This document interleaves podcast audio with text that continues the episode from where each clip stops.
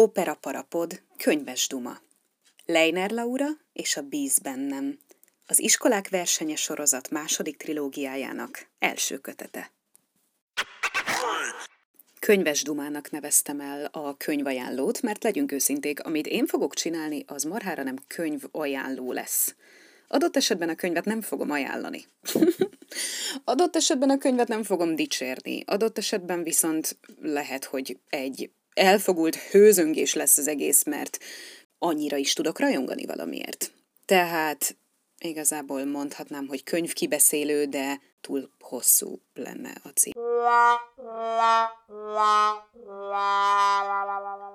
Nézzétek el nekem, még majd dolgozom a címeken, meg a szegmenseken. Szegmens kisokos coming soon, I hope.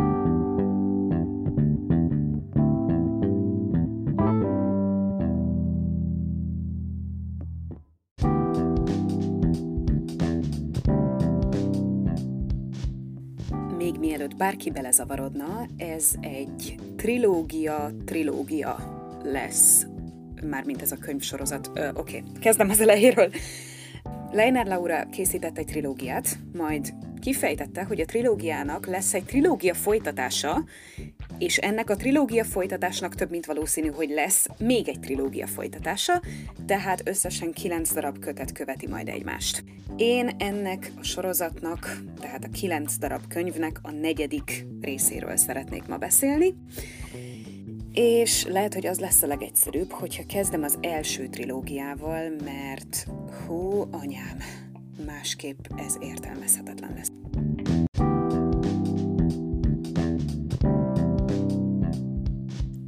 Leiner Laurát ismerhettük innen-onnan, Szent Johanna Gimi, vagy Bexi sorozat, vagy hát kivel mi jött szembe. Néhány évvel ezelőtt kiadott egy könyvtrilógiát, Iskolák versenye trilógia név alatt, és a címek az Ég veled, a Maradj velem és az Emlékezz rám voltak. Három relatíve vastag kötet. A sorozat kapott hideget, meleget, nagyrészt amúgy meleget, elég elégedettek voltak vele az olvasók. Persze Leiner Laura olvasó tábora, ha esetleg ezt valaki nem tudná, nagyrészt a tinédzser korosztályból jön. Nekik nyilvánvalóan tetszett, viszont hát az idősebbeknek voltak ellene kifogásaik. Voltak benne típushibák, fogalmazzunk úgy, és ezek a típushibák ennél a könyvnél is majd elő fognak jönni, mármint annál a könyvnél, amit ma fogunk venni, ez pedig a trilógia folytatásaként megjelenő következő trilógia első kötete, a Bíz bennem, és akkor nézzük meg a fülszöveget. Egy év telt el az iskolák országos versenye óta. A Szirtes Gimi tavalyi győzelme után az összes diák beadja a jelentkezését a következő év megmérettetésére.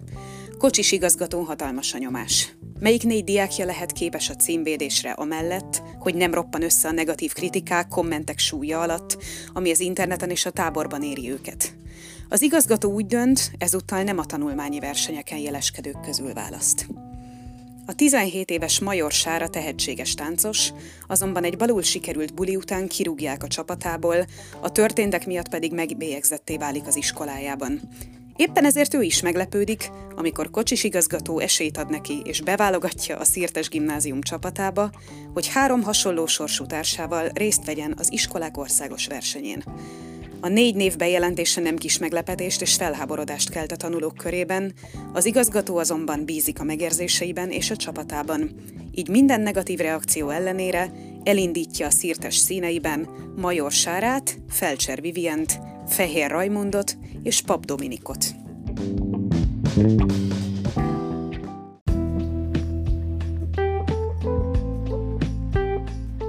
Ezen elteszek ünnepélyes ígéretet, hogy többet nem halljátok tőlem, legalábbis ebben a részben a trilógia szót, ez volt az utolsó, és akkor térjünk végre a könyvre.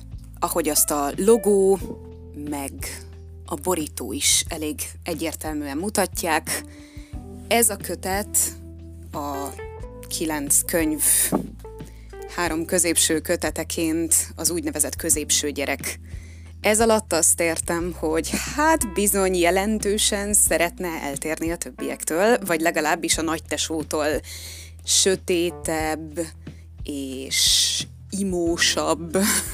Hülyén hangzom, ahogy ilyen szavakat használok. Minden esetre szeretne úgy tűnik, mintha hű, de nehéz lenne az élet. Persze nem az, mert mégis könyörgöm, egy tinédzser kötetről van szó, egy tinédzser regényről van szó, szóval nem fogok a szereplőkért annyira iszonyúan aggódni, de azt el kell ismernem, hogy sikerült valamennyit szomorítani a sorozaton, és mondom ezt úgy, hogy az első három kötetnek a főszereplője egy kislány volt, akinek rákban meghalt az anyukája.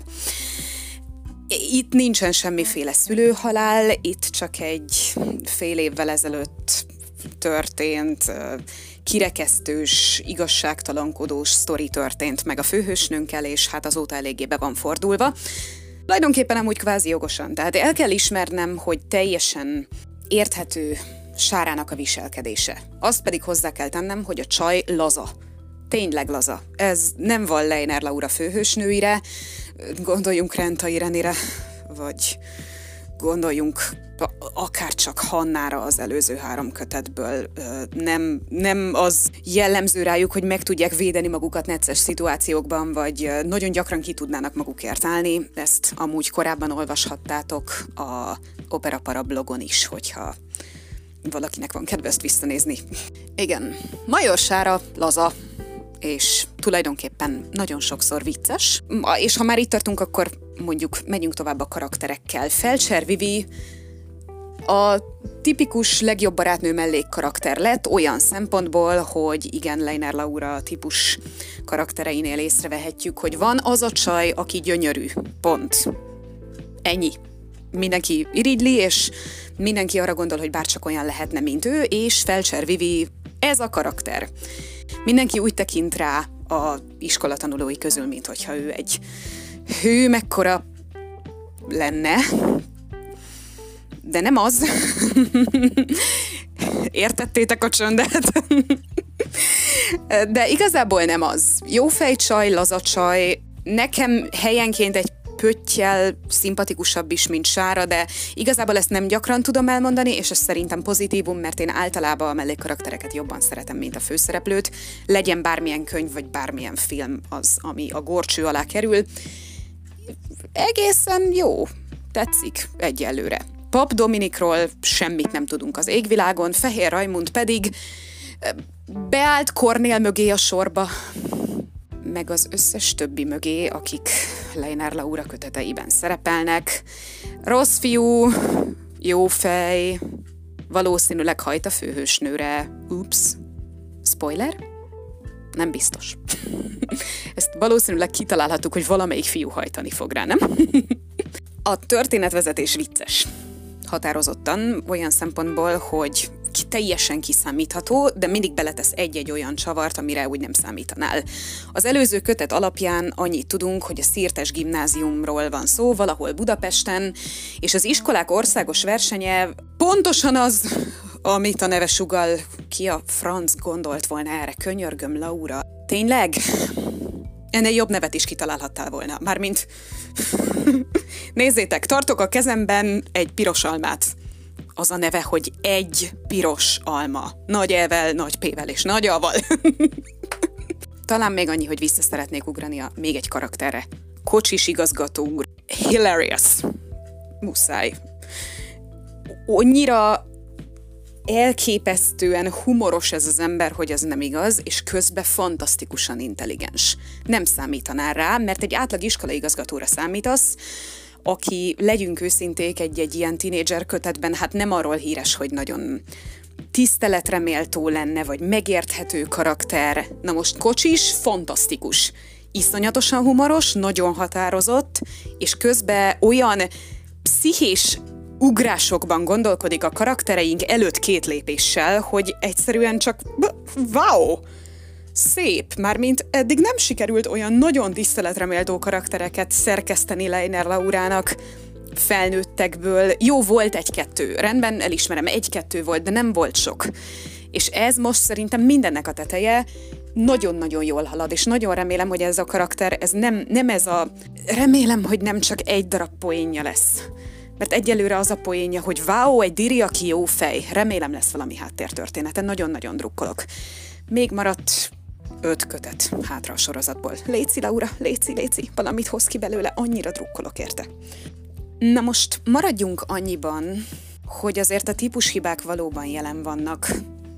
Például a semmiből a karakterek valahogy ráhibáznak a feladatokra. Ugye ez egy iskolai verseny, arra számítanál, tulajdonképpen arról van szó, hogy elvisznek minden iskolából négy kiválasztott gyereket egy táborba, és ott az iskoládnak a nyereményért versengsz kvázi a csapattársaiddal együtt. Nagyon sokszor kreatívan, ötletesen már az előző három kötetből kiderült, hogy a vezetőség, mármint a tábor vezetősége felhasznál egészen kreatív módokat arra, hogy pszichésen kifejezetten kihívás elé állítsa a szereplőket. Ez egy nagyon pozitív dolog szerintem, nekem nagyon-nagyon tetszett. Viszont helyenként ennek ellenére is, hát a karakterek, főleg ugye a főszereplők messze túlságosan gyorsan rájönnek, hogy mi lesz a következő feladat, pedig az szeretne lenni a nagy csavar, hogy ezt nagyon sokszor nem árulják el nekik, sőt általában egyáltalán nem tudnak róla semmit, hanem kapnak valamilyen utalást, és az alapján kell kitalálniuk, hogy a következő feladat miről fog szólni egyszerűen túl könnyű. Mármint nem azt mondom, hogy én mindent tudtam, de a karakterek valahonnan valahogy mindig rájöttek, hogy mi lesz a következő lépés. Nem elég valamit szerintem ezen bonyolítani kellene. A feladatok maguk viszont halállazák voltak.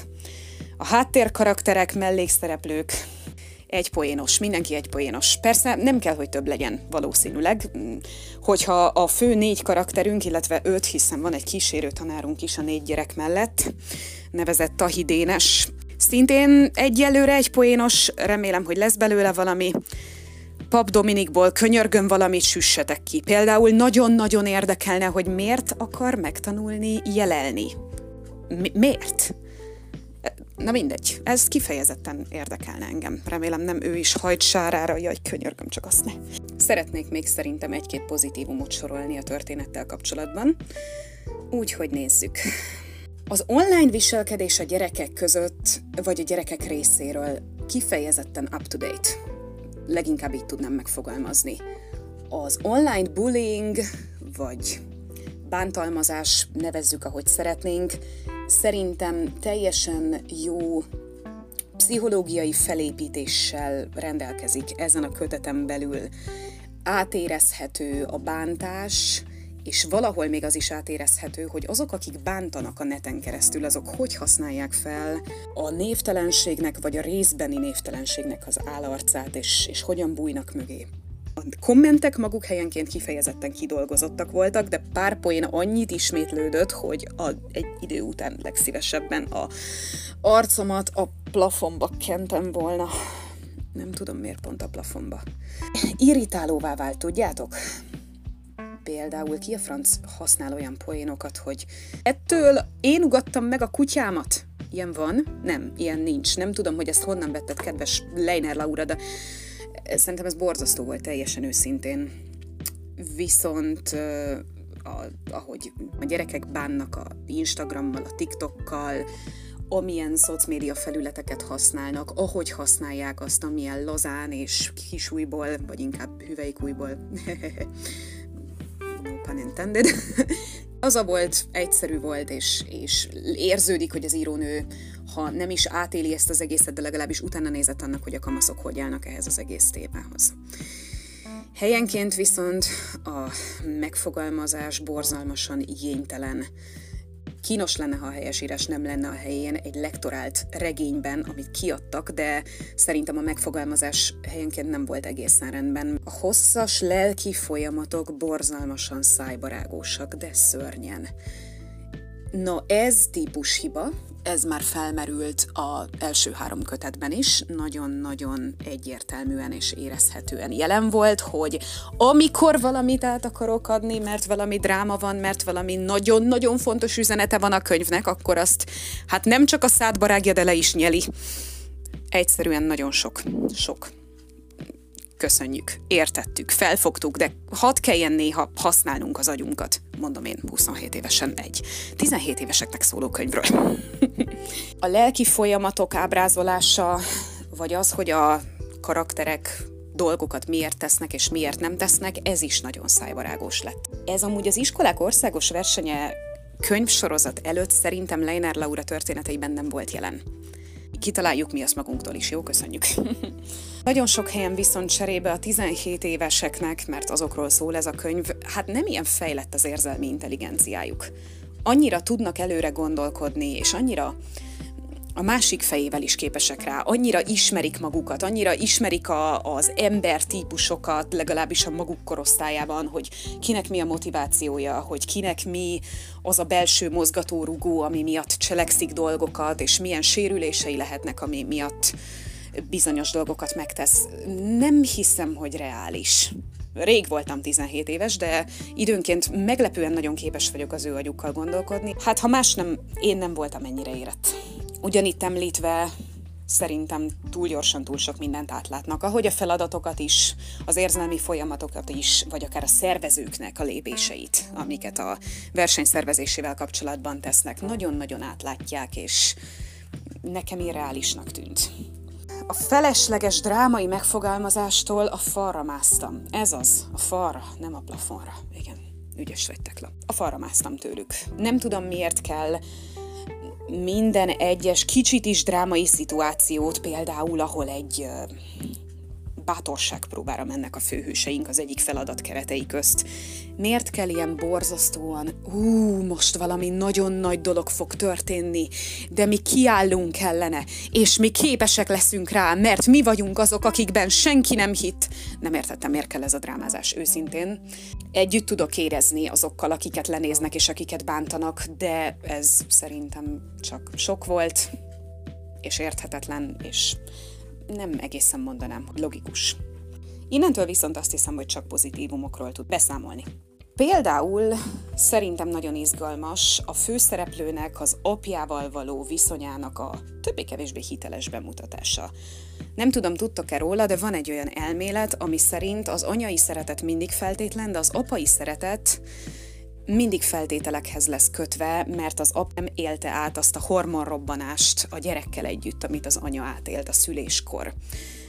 Szerintem ez egy nagyon-nagyon érdekes gondolat, és nem mondom, hogy az írónő ennek mentén építkezik a történetben, de ahogy az apa az elmúlt fél évben egyszerűen képtelen volt túllépni a lányának az hibáján, és az elkövetett szerintem nem olyan iszonyatosan nagy bűnén, szerintem, nem akarok többet spoilerezni, úgyhogy nem mondok egy szót se.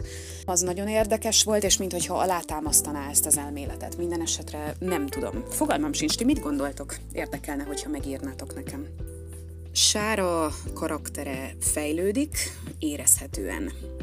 Kemény lányként jött, és egy picit talán a történtek ellenére egy kicsit kevésbé kemény lányként ballak ki a történetből a kötet végén. Persze nem ballak ki belőle teljesen, hiszen folytatódik a sorozat, és a következő két kötetnek még ő lesz a főszereplője, de szerintem nem veszítette el a kedvességre és a gyengétségre való képességét, ami nagy dolog, hogyha egy késői tinédzser lévő gyerekről beszélünk hajlamosak vagyunk ilyenkor, hogyha valami rossz dolog ér szerintem teljesen bekeményedni, és ez nagyon tetszett, hogy ezt az írónő nem hagyta.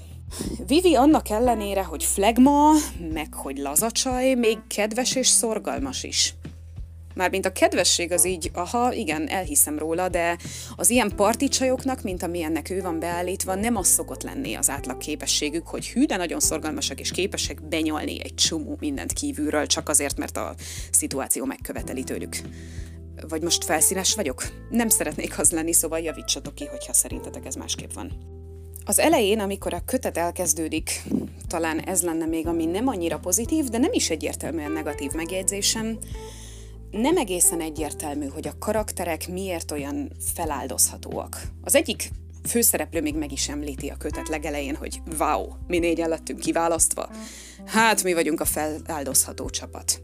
Nem volt még egyértelmű, de ahogy haladt előre a történet, kifejezetten jól kikerekedett. Nekem tetszett. Összességében a kötet jól alakul. Leiner Laura kötetei még mindig nagyon-nagyon szórakoztatóak annak, aki szereti az ilyet.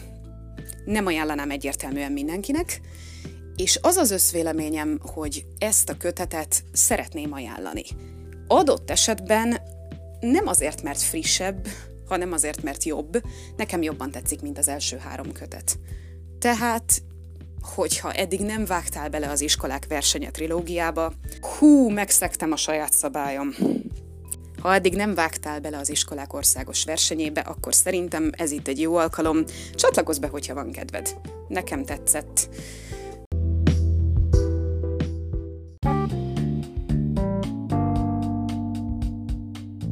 Hát ez volt az első könyves dumánk. Azt hiszem, jelentősen túlzásba vittem mind az okoskodást, mind a témák összekeverését. Hú, azt nagyon. Legközelebb megpróbálok egy kicsit struktúráltabb lenni. Karakterek, tematika, háttértörténetek, poénok, negatívumok, mondjuk.